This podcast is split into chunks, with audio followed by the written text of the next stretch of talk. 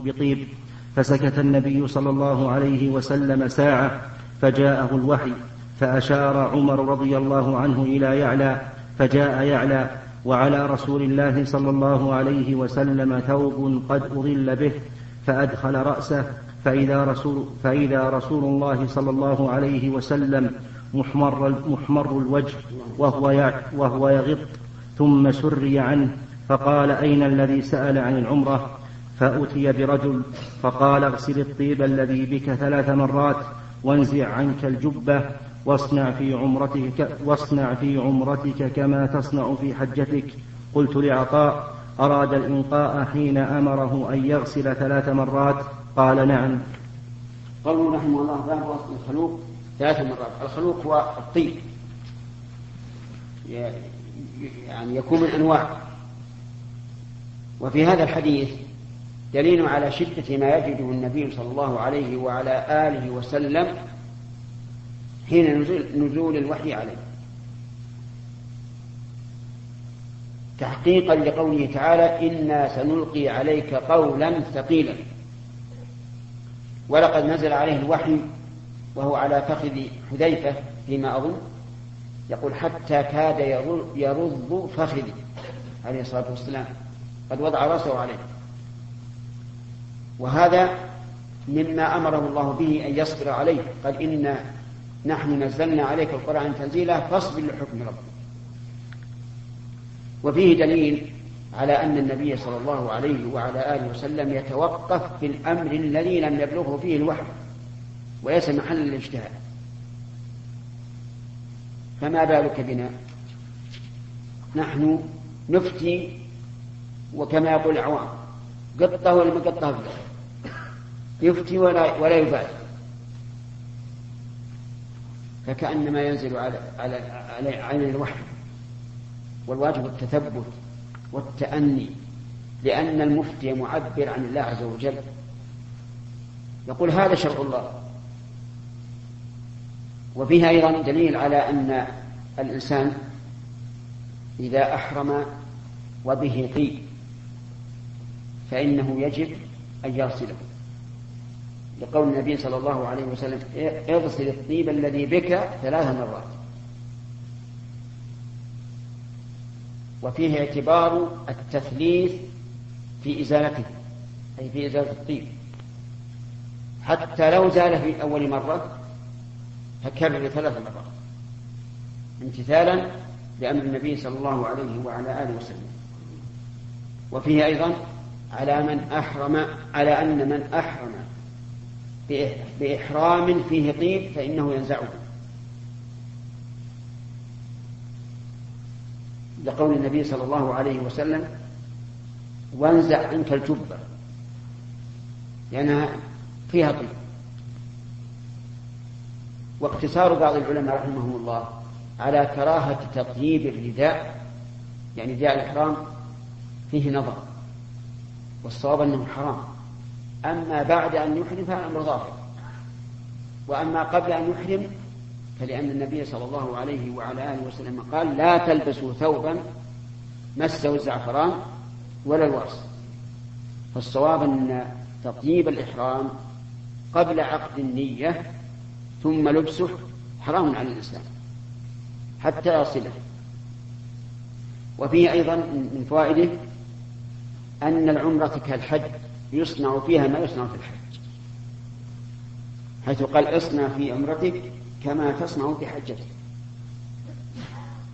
لكن يستثنى من ذلك ما وقع عليه الإجماع في أنه لا يفعل في العمرة.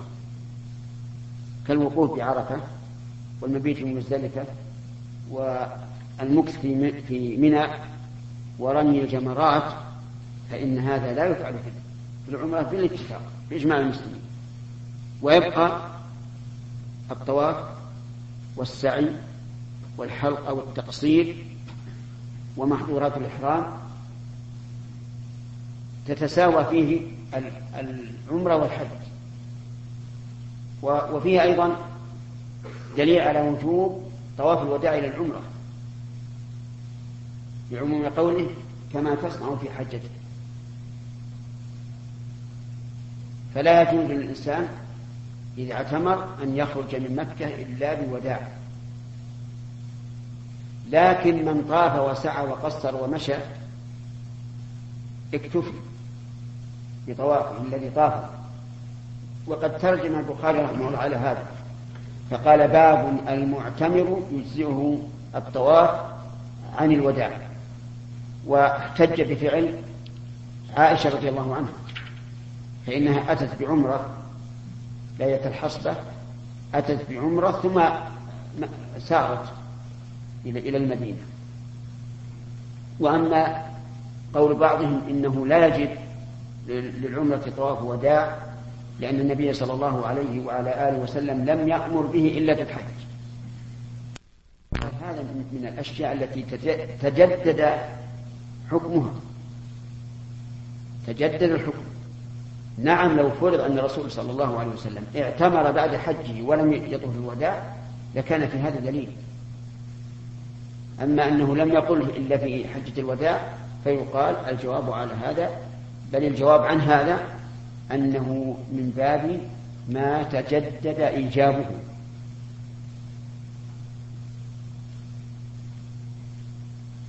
هل يمكن أن نقيس إزالة النجاسة على إزالة الطيب في الإحرام؟ بمعنى أن نقول لا بد من ثلاث غسلات في إزالة النجاسة. نعم. هو الغالب الغالب أن النجاسة لا تزول إلا بثلاث. لكن لو فرض أنها زالت بأقل فإنها فإنها فإن المكان يطهر. لأن لدينا قاعدة في ذات النجاسة وهي أن النجاسة عين خبيثة. متى زالت بأي مزيل. زال حكمها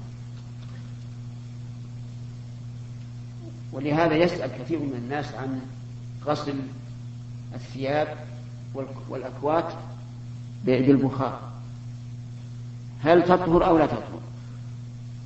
نقول تطهر. ما دام ما دام الوسخ زال والنجاسة زالت فهذا هو المطلوب. لأن إزالة النجاسة لا تجب لا تجب آه، بالماء بل بكل ما يزيله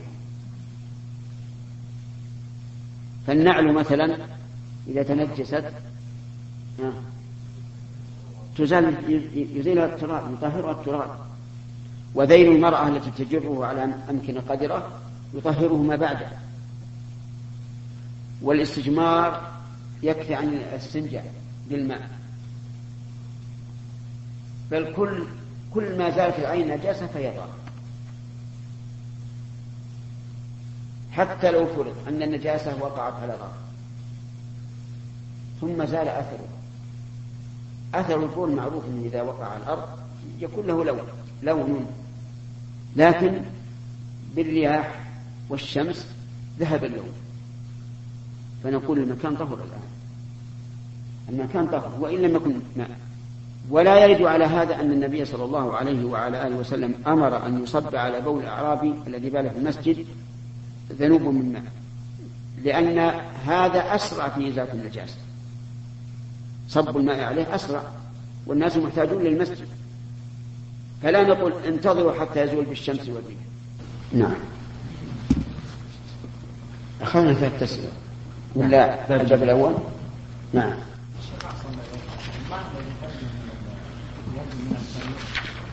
الفريون إيه؟ نعم. هنا نعم. هو ماء بخار تكثف ونزل. توضأ منه لكن من من يبي القلب ما فريون يتوضأ. على كل حال إذا امكن توضأ منه. يمكن. توضأ منه. نعم. جمعة. رأيت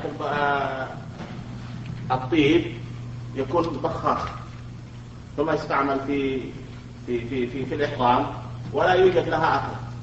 نبقى هي إيه يرد في آه، آه، الرائحة يرد من يعني دقيقتين ثلاثة يرد بعدها. وش الفائدة من من يعني يشتري الممكن يشتري يشتري أقرب طيب عنده ريال ريالين وهذه ما يساوي فيه لكن إذا طخ به إذا رش به الإحرام والطيب لا لا يظهر. طيب إن بقي إن بقي إن بقيت الرائحة لا يلبسه حتى يغسلها وإن لم تبقى كما قلت دقيقة أو دقيقتان. الحمد لله. ما صار شيء. نعم. أكثر الإخوان يعني يعتمرون في رمضان في العشر الأواخر وكذلك يعني يعتكفون. ففي ليلة العيد ينصرفون بدون وداع. ينصرفون إلى بلادهم؟ أيوة إلى بلادهم أو إلى مثلا مناطق السعودية بدون وداع أي لكن ما أتوا بالعمرة أتوا بالعمرة أتوا بالعمرة؟ نعم. لا يجب أن أن يطول الوداع إذا يلزمهم شيء إلا على لأن بعض العلماء لا يرون وجود طواف الوداع في العمرة إلا على سبيل الاختيار. فإذا كانوا مقلدين لهؤلاء ليس عليهم شيء. شيء يلزمنا شيء أنا أنا شخصيا عملت معتقدا؟ الحمد لله هذا معتقد لأنك تسمع من العلماء من يقول لا, لا يجب. نعم يا سليم. والله عنك الشيخ الشيخ لو أن الشيخ كبير اللي خالف النص كيف يصير يصير لنا نعمل بحنا يا يصير لا. إذا خالف النص لكن المشكلة أن العام ما يعرف النص من غير النص دليل حديث الرسول صلى الله عليه وسلم اللهم صل وسلم. لا على كل حال هذا شيء يرجع للاطمئنان العامي للفتوى.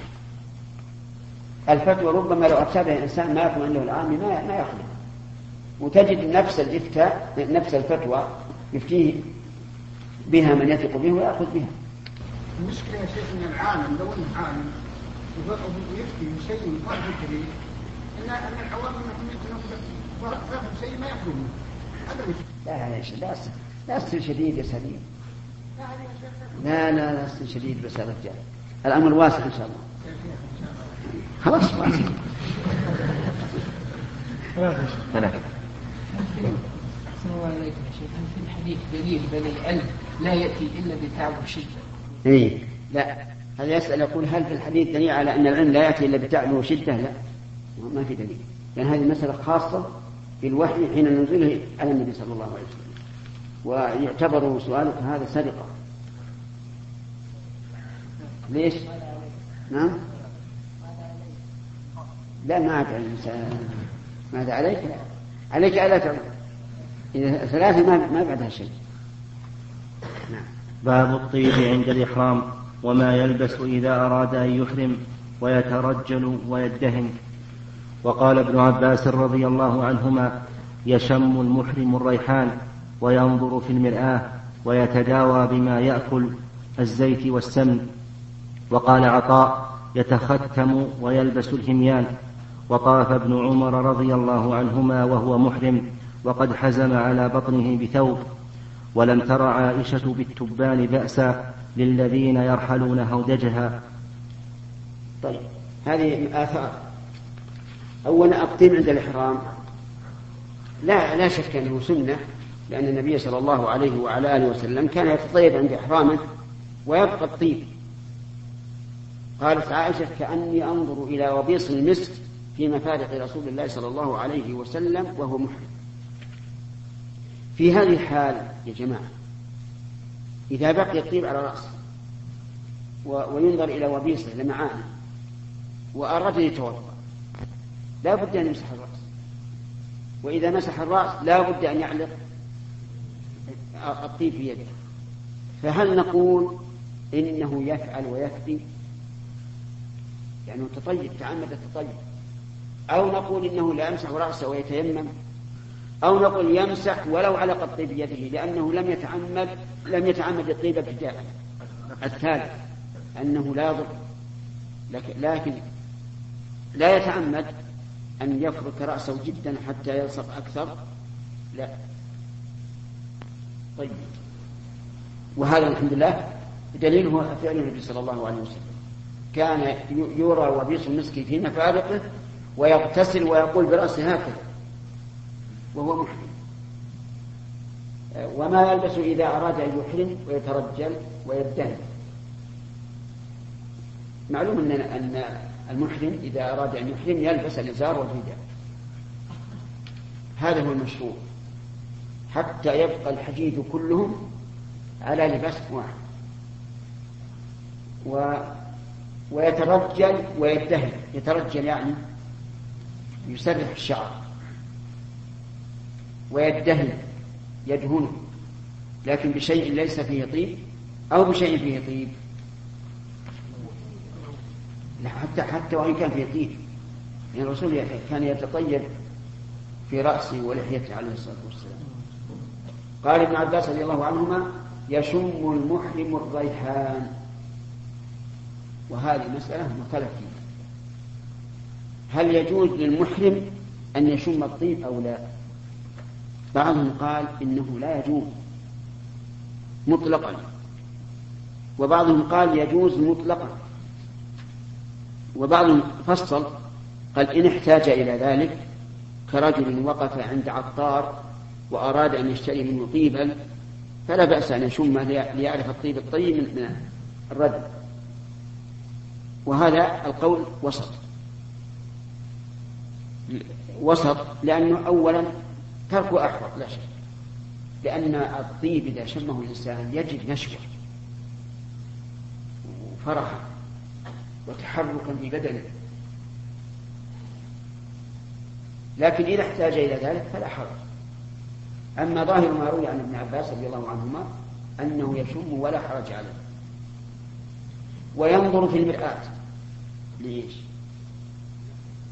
ينظر في المرآة. ليش؟ نعم؟ اي نعم يصلح ما ما ما كان عنده من شعر.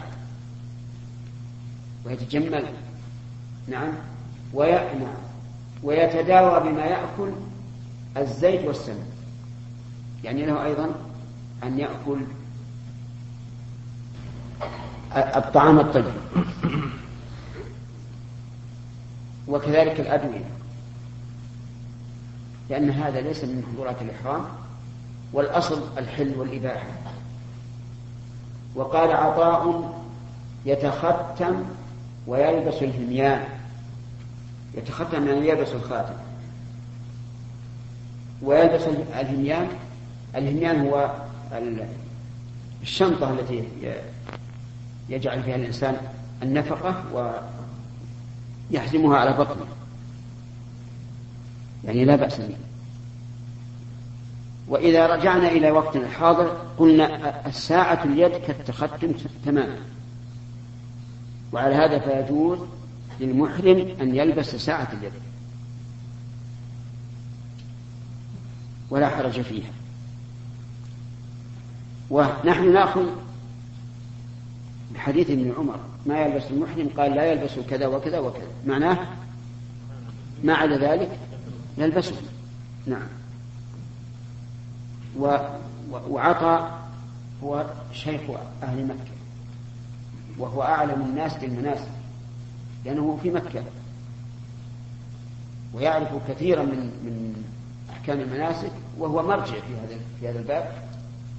وقال نعم. وقال ابن عمر رضي الله عنهما وهو محرم وقد حزم على بطنه بثوب بثوب. يعني تحزم بثوب والمراد بالثوب هنا القطعة من القماش من القماش. يعني وعليه لا حرج. أن يربط الإنسان على بطنه شيئا وهو محرم. ولم ترى عائشة رضي الله عنها بأسا للذين يرحلون هودجها نعم بالتبان. ولم ترى بالتبان بأسا للذين يرحلون يرحلون هودجها التبان هو سروال قصير يستر العورة وما قرب منها من الفخذ عائشة لم تر بهذا بأس كأنها تريد أن تحمل من لم يجد إزارا فليلبس السراويل أنها السراويل المعتادة الطويلة. وأما هذا فلا بأس به. هذا رأيه رضي الله عنه. ولكن الذي يظهر أنه لا يجوز أن يلبس الإنسان التبان إلا عند الضرورة. إذا اضطر إلى هذا فلا بأس. ويمكن الضرورة للتبان. فيما إذا كان من الناس الذين يعني تتسلخ جلود أفخاذهم مع المشي. يعني بعض الناس يكون هكذا. إذا مشي إذا مشى وليس عليه سراويل تتسلخ جلود فخذه. فهذا ضرورة يلبس. انتبه يا رجل. طيب وإذا وإذا جاز للضرورة؟ فهل يلزمه فدية أو لا؟ عجيب. لا يلزم. طيب. يلزم. لا يلزم. يلزم. على قولين. لننظر. لننظر. القاعدة أن المحرم إذا احتاج إلى فعل شيء من المحظورات فله فعله ويفتي كما فعل كعب بن عجر رضي الله عنه. حين أصابه الأذى في رأسه فحلق وفدى. ولكن مسألة اللباس. أولا هل في لباس المخيط أو في لباس القميص أو السراويل هل فيه فدية؟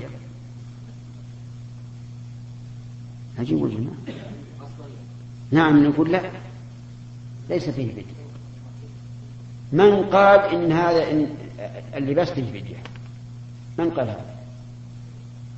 والله تبارك وتعالى يقول لرسوله صلى الله عليه وسلم ونزلنا عليك الكتاب تبيانا لكل شيء. ويقول جل وعلا وما كان ربك نسيا. فأين في الكتاب أو السنة؟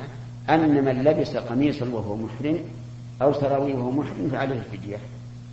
أو تطيب وهو محرم فعليه الفدية. أين؟ نعم ما في. بعضهم قاسه على حلق الرأس. وقال الجمع بينهما أو العلة الجامعة أن في كل منهما ترفها. فيقال من قال إن علة منع الحلق هو الترفه من قال هذا؟ فالذي يظهر أن علة المنع في حلق الرأس للمحرم هو أن يبقى ليتم به النسك. لأن شعر الرأس يتعلق به إيش؟ إيه، نسك يتعلق به نسك. إما حلقة أو تقصير. ولو حلقة سقط هذا النسك وغيره لا لا يساويه ثم نقول أليس يجوز للمحرم أن يدهن؟ أليس يجوز أن يغتسل؟ أليس يجوز أن أن يزيل الوسخ؟ أليس يجوز أن يبقى في خيمة مكندشة؟ مكندشة يعني فيها كنديش كل هذا جائز. وفيه ترفض فالقول بأن علة تحريم حلق الرأس هو الترفه قول لا دليل عليه ولا ولا ولا يضطرد لا يضطرد فالذي نرى أنه لا فدية في جميع المحظورات إلا ما دل عليه الشرع. يعني لا يمكننا أن نلزم عباد الله شيئا لم يلزمه لم يلزمهم الله عز وجل.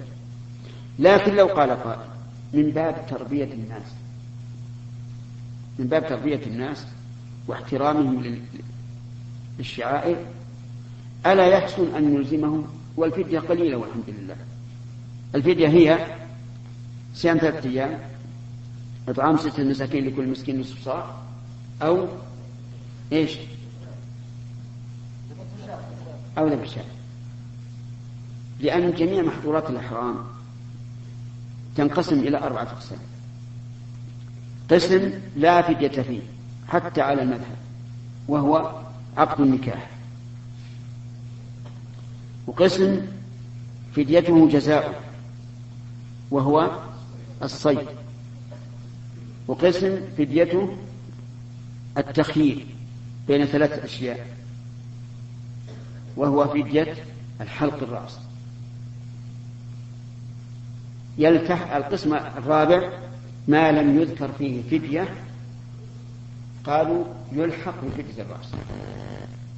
فتكون فديته على التخييم. يدخل في ذلك تقليم الأظفار على القول بأنها من المحظورات ويدخل في ذلك المباشرة بغير الجماع. باقي الخامس الجماع فديته إيش؟ بدنه. نعم. انتهى الوقت. بسم الله الرحمن الرحيم. الحمد لله رب العالمين. صلى الله وسلم وبارك على عبده ورسوله نبينا محمد وعلى آله وأصحابه أجمعين. قال الإمام البخاري رحمه الله تعالى في كتاب الحج في باب الطيب عند الإحرام. حدثنا محمد بن يوسف قال حدثنا سفيان عن منصور عن سعيد بن جبير قال كان ابن عمر رضي الله عنهما يدهن بالزيت فذكرته لإبراهيم قال ما تصنع بقوله حدثني الاسود عن عائشة رضي الله عنها قالت كأني أنظر إلى وبيس الطيب في مفارق رسول الله صلى الله عليه وسلم وهو محرم. يعني كأنه ينكر آه، الاتهام بالزيت. فبين له أن ذلك ليس بمنكر. فالنبي صلى الله عليه وعلى آله وسلم بعد الإحرام يرى وبيص المسك في مفارقه. وبيصه يعني وبيصه يعني لمعانه وبريقه ولهذا أخذ العلماء رحمهم الله من هذه السنة أن الاستدامة أقوى من الابتداء. هذه الاستدامة أقوى من الابتداء. ولهذا تجوز استدامة الطيب في الإحرام ولا يجوز؟ ولا يجوز ابتداء ويجوز أن يراجع الرجل زوجته المطلقة وهو محرم ولا يجوز أن يتزوج. لماذا؟ لأن الاستدامة أقوى من الابتداء. ويجوز أن يستمر ملك الصيد بعد الإحرام ولا يجوز الصيد حال الإحرام. ولها أمثلة. المهم أن بقاء أثر الطيب بعد الإحرام لا يضر. فإن قال قائل يلزم من هذا إذا كان في الرأس كما في حديث عائشة أن يمسه الإنسان عند مسح الرأس. فالجواب وإن لزم وإن لزم ذلك فإنه لا يضر. لأن هذا المحرم لم يبتدئ استعمال الطيب وإنما بقي الطيب الذي تطيب به عند الإحرام وهو لا بد أن يمسح رأسه فلا فلا نعم لو تعمد أن يمس رأسه والطيب له وبيص فيه, فهذا لا يجوز. لكن إذا توضأ لا بد أن يمس. نعم. نعم وفي هذا دليل هذا دليل. على استدلال السلف الصالح بسنة النبي صلى الله عليه وعلى آله وسلم الفعلية وأنه لا يمكن أن يقال لعل هذا خاص به لأن الأصل عدم الخصوصية. فما زال السلف الصالح والأئمة يحتجون بفعل النبي صلى الله عليه وعلى آله وسلم دون أن يوردوا الاحتمال أنه خاص به. وفيه أيضا كذا. يأتي. اللي بعده. حدثنا عبد الله بن طيب وفيه أيضا بيان أن الإنسان إذا اتخذ الشعر شعر الرأس فإنه يجعل له مفارق. مفارق واحد مع الوسط ليفرق الناصيه من يمين ويسار والثاني مع أعلى الرأس. عرضا من الأذن إلى الأذن من أجل أن يفرق بين شعر الناصية الذي يتجه إلى الوجه وشعر القفا الذي يتجه إلى الرقبة. لكن هذا بالنسبة لنا يختص بالنساء. فهل نقول إن الرجل يفعل ويفرق هذا التفريق الذي لا يكون إلا للنساء في عرفنا؟ أو نقول ما دام هذا التفريق اختص بالنساء الآن فإنه لا يفعله لأن النبي صلى الله عليه وسلم دعا المتشبهين من, الرجال بالنساء. وهذا أمر عادي ليس أمر عبادي حتى نقول نبقى عليه. يعني ليس من أمور العبادة بل من أمور العادة وعليه فنقول إذا أراد أن يفرق إذا أراد أن يفرق فليفرق أحد الطرفين؟ إما الناصية وإما آه، أعلى الرأس. لئلا يتشبه بالنساء. حدثنا عبد الله بن يوسف قال أخبرنا مالك عن عبد الرحمن بن القاسم عن أبيه عن عائشة رضي الله عنها زوج النبي صلى الله عليه وسلم قالت كنت أطيب رسول الله صلى الله عليه وسلم لإحرامه حين يحرم ولحله قبل أن يطوف بالبيت. نعم. قولها زوج النبي. كيف زوج؟ مذكر هي زوج ولا زوجة؟ ها؟ أسأل هي زوجة ولا زوج؟ زوجة هي زوجة. لكن اللغة الفصحى زوج. للرجل والمرأة. إلا أن الفرضيين رحمهم الله اصطلحوا على أن يسموا الأنثى زوجة. والذكر زوج لئلا يشتبه الحكم عند قسم قسمة الميراث. فلو قال هلك هالك عن زوج وبنت وعم. فهو عند الفرضيين. ذكر المرأة ماتت عن زوجها. ولا يمكن أن يراد بها أن الرجل مات عن زوجته. وهذا لا شك أنه اصطلاح جيد وفيه التبيان والتوضيح. طيب فيها أيضا في هذا الحديث في هذا الحديث. دليل على علاقة الزوجية التامة بين الرسول صلى الله عليه وعلى آله وسلم وعائشة حيث تباشر في تطيبة. تطيبة. ولا شك أن هذا يدل على كمال المودة والصلة بينهما.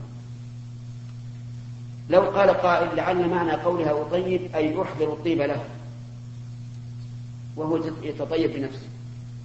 فالجواب هذا خلاف ظاهر اللفظ. ولا داعي إلى إيش؟ إليه. وفي أيضا دليل على أن التحلل لا يكون إلا بعد الرمي والحرب.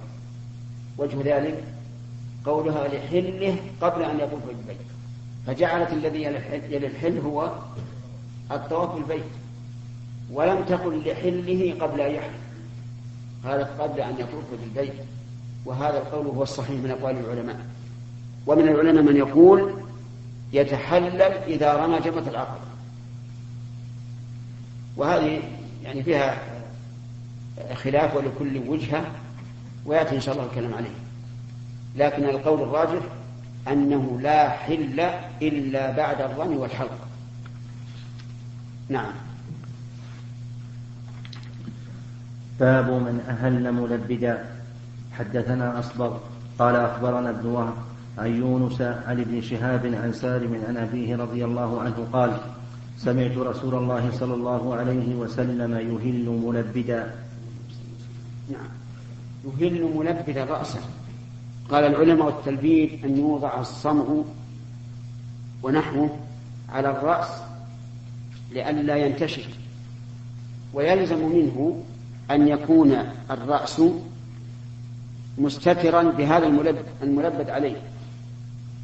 وعلى هذا فنقول إذا وضعت المرأة على رأسها الحناء فلها أن تمسح على الحناء في الوضوء ولا مدة له. ولا يضر هذا لأن الحنة متصل بالرأس ولأن فرض الرأس في الطهارة هو المسح. فهو مخفف فيه أي في تطهير الرأس. وهذا يسأل عنه النساء كثيرا. المرأة تضع على رأسها الحنة ويبقى ملبدا فهل تمسح عليه أو لابد أن تصله حتى يزول؟ يقول لا لا يلزمها أن تصله أن تصله حتى يزول بل لها أن أن يبقى حتى ينتهي مراده ومقوله نعم. إيش؟ من هذا الجنس. من هذا الجنس. نعم. الميش الجنس يقول له جر الميش. نعم. الميش وش هذه الاصطلاحات يا محمد جديدة. الظاهر صبغة معينة يصبغ بها الرأس ولها يكون لها قشرة. نعم. إذا مسحت الحنة هل تمسح على الخرقة التي تغطي بها رأسها أم تباشر الحنة بيديها؟ الخرقة منفصلة. منفصلة ولا تدخل في الخمار الذي يجوز المسح عليه. فتنزعها وتمسح في بعض المجتمعات فرقة الشعر بالنسبة للرجل والمرأة من من من على جنب نعم. هذه يسمونها المشطة أو المشطة المائنة بعض العلماء المعاصرين يرى أن هذا داخل في الحديث الصحيح. صنفان من أهل النار لم أرهما وذكر منه وذكر أحدهما نساء نساء كاسيات عاريات مميلات ناعمات قال هذه ميلة. ولا شك أنها أن هذا القول له وجهة نظر.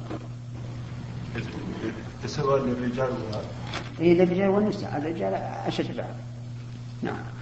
ثلاثة. باب الإهلال عند مسجد ذي الحليفة.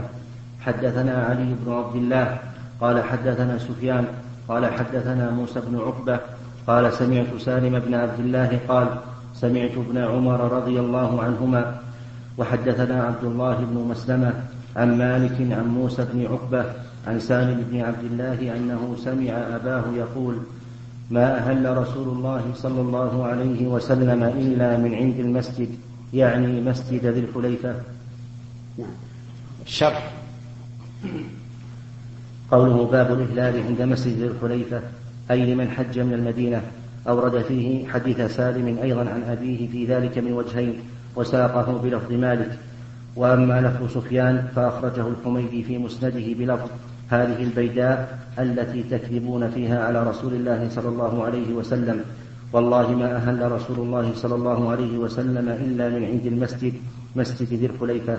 وأخرجه مسلم من طريق حاتم بن إسماعيل عن موسى بن عقبة بلفظ كان ابن عمر إذا قيل له الإحرام من البيداء قال البيداء التي تكذبون فيها إلى آخره إلا أنه قال من عند الشجرة حين قام به بعيره.